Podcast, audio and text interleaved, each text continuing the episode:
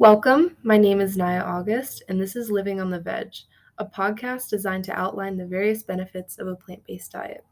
If you have a specific topic you would like covered or any questions in general, as always, please don't hesitate to reach out. Without further ado, let's get into it. So, welcome back to another episode. Today, we're going to be focusing on the health benefits of plant based eating now, to clarify, I'm in no way a nutritional expert. However, the research I've conducted on the subject has been thorough and is supported by non industry funded studies. Far too often, when we look at modern studies, they're supported by or financially funded by particular industries or organizations. So the results or conclusions of studies can be swayed to support a particular bias. Just to give an example of this, more than 60% of the studies analyzing eggs and their impact on health are funded by the egg industry. And many of these studies have also shown to be designed in a way that allows their narrative to be proven right, even if it's not. Now, why is this problematic? Well, many of the results of these studies may be downplaying the health risks associated with the consumption of certain foods. And this is especially true with eggs because um, of the non industry funded studies showing that there's a correlation between eggs and various health risks. So, in this episode, I am not going to be advocating for another fad diet or a simple pill.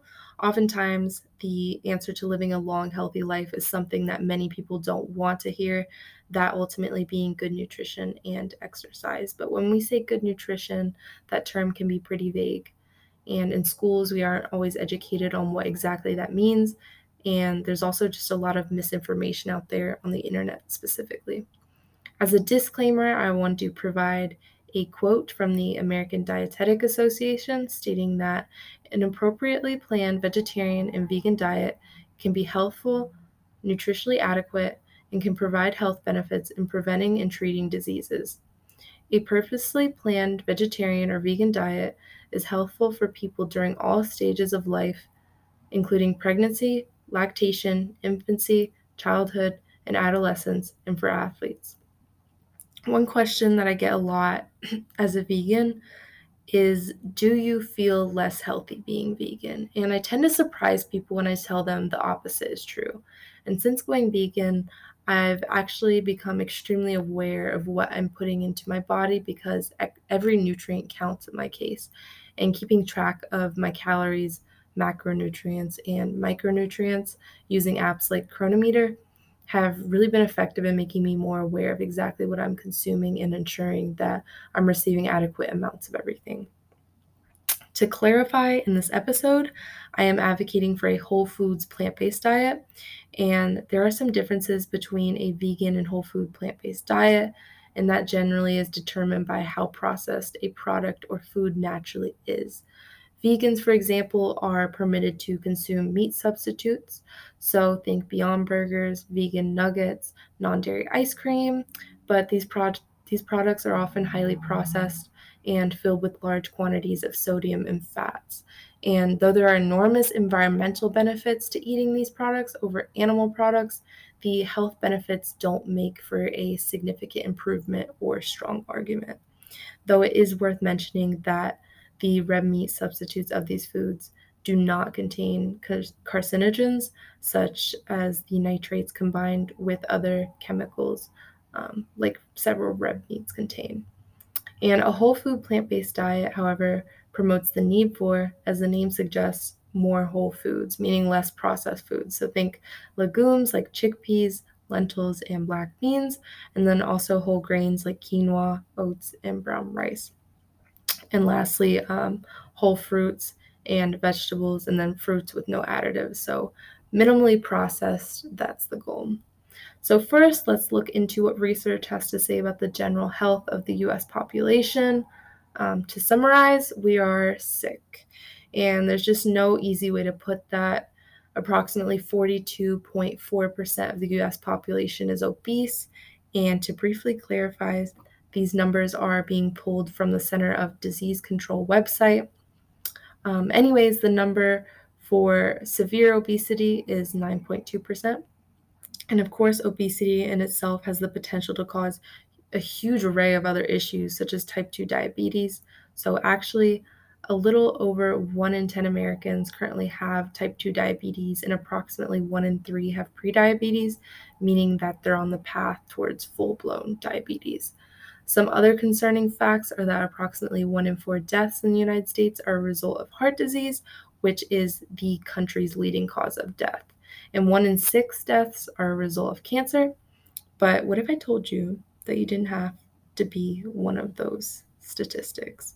I mean, you can't necessarily prevent death, you can only prolong life, but you don't have to be another statistic. And there are options, and it's never too late to start living a healthier lifestyle now. But we can't avoid death, but we can prolong life and make ourselves more comfortable whilst we're alive. And having to take various medications for preventable diseases isn't fun, especially considering how painful many of these diseases are. And one way to reduce your chances of acquiring various diseases is by, you guessed it, eating more whole food, plant based options. And what's alarming is that one in 10 Americans are actually consuming the recommended amount of produce, which is likely a primary reason for many of these health issues, honestly.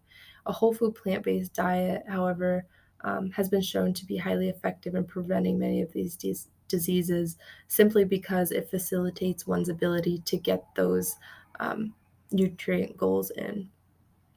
Now, one question that I personally get a lot of being vegan is where do you get your protein from? Now, before getting into the answer of this, I wanted to clear up some misconceptions around protein, where it comes from, and how much do we really need. And when people think about protein, people tend to immediately think of meat containing the most adequate amount of protein, more than any other food source. And yes, meat and animal products do contain high levels of protein, no doubt, um, but so are various plants, which we tend to forget about.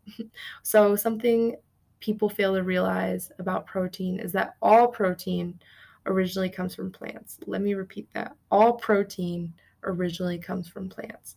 So when we consume an animal or animal product, for example, we're essentially eating the protein from an indirect source because that animal likely had to get their protein from some kind of plant or animal source in the food chain. So, as a little biology lesson, how this works is that within plants, glucose combines with nitrates and is then absorbed from the soil to create amino acids ultimately providing the plant with protein, which then animals consume in large quantities to get their protein. So, because we are humans and conscious animals, I'm not saying it's in our nature to go outside and eat grass, but when you look at our closest evolutionary ancestors, which is ultimately the chimpanzee, uh, sharing 99% of our DNA with, um, it's worth looking at their diet and seeing how we have evolved to consume plants, more so than meat for protein. And the diet of a chimpanzee is primarily vegetarian, in which they consume primarily fruits, um, seeds, berries, leaves, blossoms, and on more rare occasions, um, things like insects and bird eggs that can be found within trees. So our DNA history is more adapted to consuming plants rather than the quantities of meat and high protein intake that we consume today. And we can see this when analyzing the mortality rates of um, from various diseases between meat eaters and vegans that I will get into just momentarily. But to answer the question, where do I get my protein from as a vegan? Um, there's a few options. So there's tofu, tempeh, and edamame, which, wait, let me clear this up because, contrary to per- popular belief, soy does not grow your boobs. and this is a very popular myth for some reason and um, widely believed. But there have been many claims that there are estrogen like compounds within soy that cause your boobs to grow, but that's been debunked by research, and it's concerning to have that type of myth be so widely believed, especially since dairy products contain actual estrogen and they're not actually mimicking it. It actually is estrogen. Um, yet no one talks about that. So, anything um, like that. Some other protein options include lentils, chickpeas, peanuts, almonds, peas, and various other sources, but those are just to name a few. So, when comparing the lifespans between omnivores and vegans, According to the Oxford Vegetarian Study, uh, data showed that vegans had lower total and LDL cholesterol accounts, and this is often known as the bad cholesterol, than meat eaters did, and vegetarians and fish eaters as well. And it found that death rates were lower in non meat eaters than in meat eaters for each of the mortality reasons studied, which were ultimately heart disease and various forms of cancer. And according to another study led by Dr. Michael J. Orlich at Loma Linda University, and I quote, vegans may benefit from a 12% lower risk of death from all causes compared with people who eat meat. And this primarily traces back to heart disease, which is the leading cause of death in the United States. And animal products have been proven to increase the buildup of fatty deposits of, in the cor- coronary arteries. I can't say that word, uh, which ultimately leads to issues within the heart and causes strokes. And it's also the fact that heme iron that is abundant in animal products such as red meat, poultry, and seafood. And I quote from a study led by uh, Jamohan Huda, a research um, scientist at Lee Ohin Laboratory.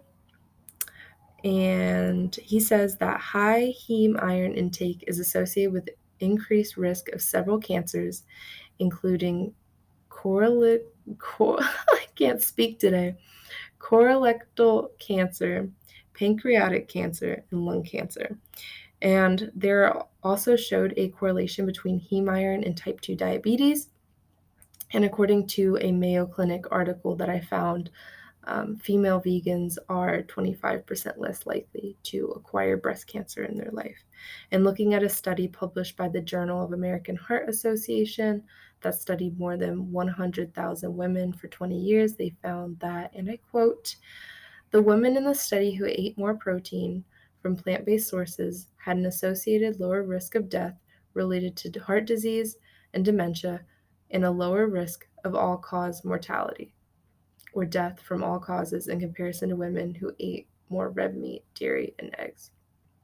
So, this poses the question is it the meat causing the cancer, or is it the increase in vegetable and fruit consumption that is decreasing those cancer risks? And what I found is that it's a combination of both. So, the heme iron increases the risk, and then the consumption of no- nutritious fruits and vegetables, legumes, and all that good stuff is what protects ourselves and uh, fiber is also important, especially in preventing colon cancers. And there are various studies that you can look into yourself if you want to find more information on how plant based eating can positively influence your health. But again, be wary of what industries are funding um, particular studies by and what objectives behind a particular organization may be. And only this way can you ensure that the information you're looking at is accurate and not biased. All right, I'm signing off. Thank you for listening. If you have any questions, don't hesitate to reach out. Thank you.